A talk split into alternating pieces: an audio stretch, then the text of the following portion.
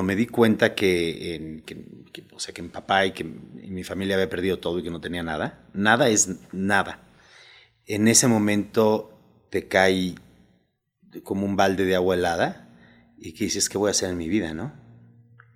Y en ese momento algo me pasó que, que decidí enfocarme a, a salir adelante y a trabajar. Y lo hice siempre con... Eh, yo tuve un gran maestro en paz descanse que, bueno, fue mi gran maestro. De hecho, él fue mi socio, un, socio al principio, Miguel Ángel Cornejo. Ok. Eh, que bueno, el mejor conferencista que ha, de habla hispana de todos los tiempos, es eh, extraordinario y además un gran maestro. y hay una enseñanza de él, yo estudié la maestría con él, que tiene que ver con la actitud. Si tú tienes actitud, ya tienes más del 80% del éxito. O sea, actitud es algo que es fundamental, una actitud optimista, una actitud positiva, una actitud eh, incluyente con la gente.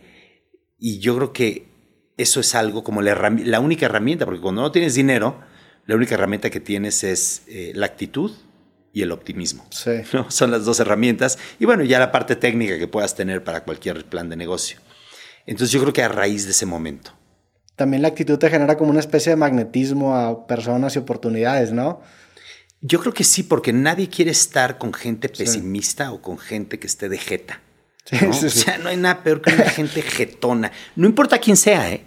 O sea, puede ser la persona más rica que exista o que la que tenga una persona que llega así que está de jeta, jetón, es horrible, ¿no? O sea, tú quieres estar con una persona que esté sonriente, que esté alegre, que esté optimista, que esté positivo. Y yo creo que esas son las herramientas que, que dije, bueno, pues son las herramientas que tengo y vamos con optimismo, vamos con buena actitud y vamos a trabajar mucho.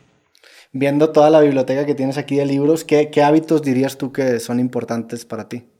No, bueno, la lectura sin duda, pero es tan difícil. Roberto, déjame decirte una cosa. Yo con muchísimas personas eh, las, las hago bajar de peso. No que las haga bajar de peso, pero sino que la, o sea, les doy, tengo todo un kit que doy de libros y de suplementos y de dieta y todo. les doy el kit completo y les apuesto dinero. Digo, bueno, yo te apuesto tanto y con, lo hago con muchas, lo he hecho con muchas personas que trabajan, en, que han trabajado conmigo, les apuesto a veces un mes, dos meses, tres meses de sueldo. Si llegan en seis semanas a un peso que o sea que, digamos, médicamente es correcto. ¿Sabes ¿Y qué, usas? ¿Body Mass Index? O sea, ¿qué tipo de... Ese peso es, lo, es como... Sí, es porcentaje de grasa y sí, sí es, Body mass, Index. Pero les, doy todas las herramientas. Y además les apuesto un mes, dos meses, tres meses. ¿Sabes que he perdido el 100% de las apuestas? el 100%. No he ganado ninguna apuesta. Por suerte, qué gusto me da de haber perdido todas las apuestas que les apuesto que bajen de peso. He perdido todas. O sea, entonces yo llegué a una conclusión. La gente por dinero baja de peso. sí, sí, sí. Bueno, he hecho lo mismo con la lectura. Oye, te apuesto tanto, el libro lo hacemos. No leen. No has tenido los mismos resultados. No he tenido los mismos resultados. O sea, no entiendo la resistencia y la fricción que hay en México y en América Latina, en la gran mayoría de los países, para que la gente lea. Pero además tú escuchas a las personas más exitosas del mundo, escuchas a Elon Musk, a, Warren Buffett, al área, en el área que quieras poner, ¿no? O sea, de, negocios hablando en, este, en este momento, y te dicen, ¿cuál es como la clave? Ya dinos, ¿no? Entre tú y yo, como, ¿cuál fue el, éxito? la verdad es la lectura. Te lo dicen todos, o sea, no hay uno que no te lo diga. Y la gente dice, mm, si voy a ser así de exitoso, pero, es, pero sin leer. No, o sea, no, no, no jala, no, no funciona. Entonces yo creo que la lectura es algo fundamental. Yo, yo sí leo mucho. Sí. porque también para mí leer es como platicar con la mejor versión de la persona, ¿no? O sea, cuando escribes estás hablando con la información sintetizada que te quiere transmitir esa persona con su aprendizaje, ¿no? Creo yo que la lectura definitivamente ha bajado considerablemente en México y en el mundo por el span de atención que tiene la gente hoy en día, por la competencia a la que se enfrenta la lectura en el sentido de que hoy en día con el celular compites con todos, compites con un partido de fútbol, compites con pornografía, compites con Instagram, con Facebook, con YouTube, con cualquier, que hace que, y esto lo, lo, escribe Barry Schwartz en un artículo que se llama La paradoja de la decisión, que la paradoja de la decisión es básicamente esta idea de que tú pensarías que al tener más, más opciones eres más libre, sin embargo ocurre lo contrario, porque eso quiere decir que tú al escoger uno niegas todo lo demás, entonces si antes tenías cuatro canales, escoger un canal era negar tres, hoy en día que tenemos una infinidad de posibilidades de entretenimiento, de cualquier cualquier cosa, escoger uno es negar todo lo demás, entonces eso te acaba abrumando. Entonces estás leyendo y estás pensando en qué más podrías hacer y eso te acaba abrumando. Sin embargo, creo yo que definitivamente la lectura ayuda muchísimo y más leer en un libro o en Kindle o en lo que sea, pero para la gente que batalla un poco, yo recomendaría también mucho los audiolibros. O sea, los audiolibros para mí quizá no te dan ese 100% que te puede dar un libro, pero te dan un 80-90% que es mucho mejor que el cero. Yo hay muchos libros que leo en audiolibro o que escucho perdón, en audiolibros y ya cuando son libros muy técnicos que me topo a mí mismo de repente no entendiendo mucho, sí me voy al libro físico. No, sin duda, el audiolibro tiene que ser eh, una mezcla. Digo, yo también audiolibro y, tiene mucho que ver con, vi que tienes un libro que se llama Deep Work, que, lo leí, que la verdad es, buenísimo. Tiene que ver con esos momentos ininterrumpidos de atención. Y un libro te da esos bloques ininterrumpidos de atención de esa persona. Un TikTok, no, un TikTok te da 15, 10 segundos. Incluso un video en YouTube muchas veces no te, no te da eso. O un podcast, por más que dure uno o dos horas, no es lo mismo que sentarte eh, intencionalmente. sí, a, Y, bueno, escribir es reescribir, ¿no? Escribir es tener un machote y reescribir, reescribir hasta que tengas una idea muy consolidada. Yo definitivamente también pondría la lectura como un hábito muy, muy importante. Sí. Independiente del formato, sí. Y dos, las, las horas de trabajo. Sí. Algo pasa. O sea, algo pasa en el universo que cuando tú trabajas muchas horas y con metodología, algo sale bien. Pero fíjate que hay, hay una cosa que yo me he dado cuenta. Hay muchísimas personas, yo conozco a muchas personas sumamente disciplinadas que dicen, me voy a levantar a las 6 de la mañana, voy a hacer ejercicio, después ya me voy a trabajar, termino, o sea, trabajo 8 o 10 horas al día, después... Y no terminan de, de tener el éxito que quieren y no termina de irles bien.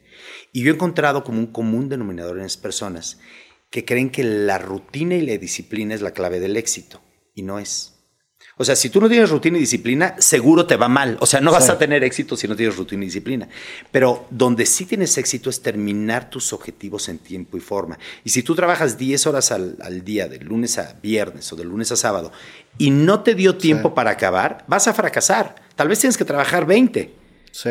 Entonces, esa es una diferencia bien importante, ¿no? Porque si hay muchas personas que se frustran, que dicen, es que pues yo he hecho todo bien, eh, es que no es suficiente, es que te tienes que poner un objetivo y cumplirlo en tiempo y forma. eso es clave completamente porque si te acostumbras a ti mismo a no publicar en ese sentido, vas dañando tu propia imagen de ti mismo, te vas creyendo tú la idea de que eres una persona que no termina las cosas y eso es una característica definitivamente nociva en cualquier emprendedor o creador, ¿no? El acostumbrarte a publicar, a crear, a hacer y a terminar, porque es difícil también dar ese paso de lanzamiento, pues es muy difícil porque se genera esta adrenalina de qué va a pensar la gente. Más que nada cuando tratas con, con, gente, ¿no? Que publicas un video, publicas algún producto, tienes que ver con esa receptividad de la gente. Es un paso muy difícil, pero es un paso necesario.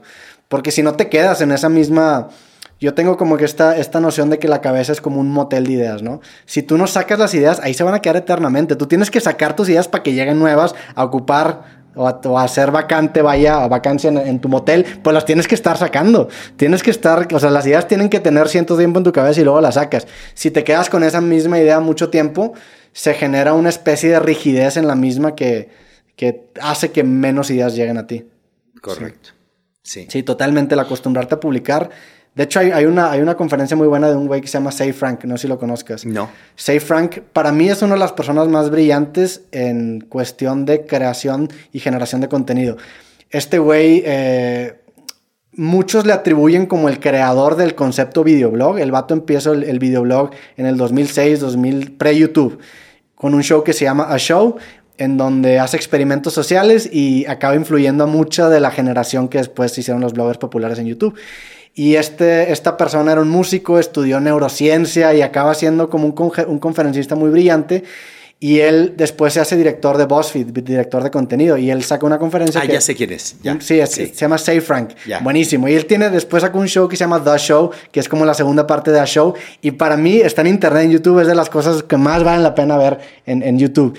Y él hablaba sobre el secreto de la vida creativa. Él decía: el secreto de la vida creativa es precisamente acostumbrarte a publicar, a dar ese salto de fe que tu cabeza es una maquinita de ideas. Y, y por más que tú tengas la, la concepción romántica de que tu idea es la idea por la que naciste y viniste aquí al mundo a, pues es la base de tu existencia, tú tienes que sacarlo lo antes posible y dar ese, ese, salto de fe de entender que tu cabeza te va a producir ideas iguales o mejores que la que tú tienes hoy en día.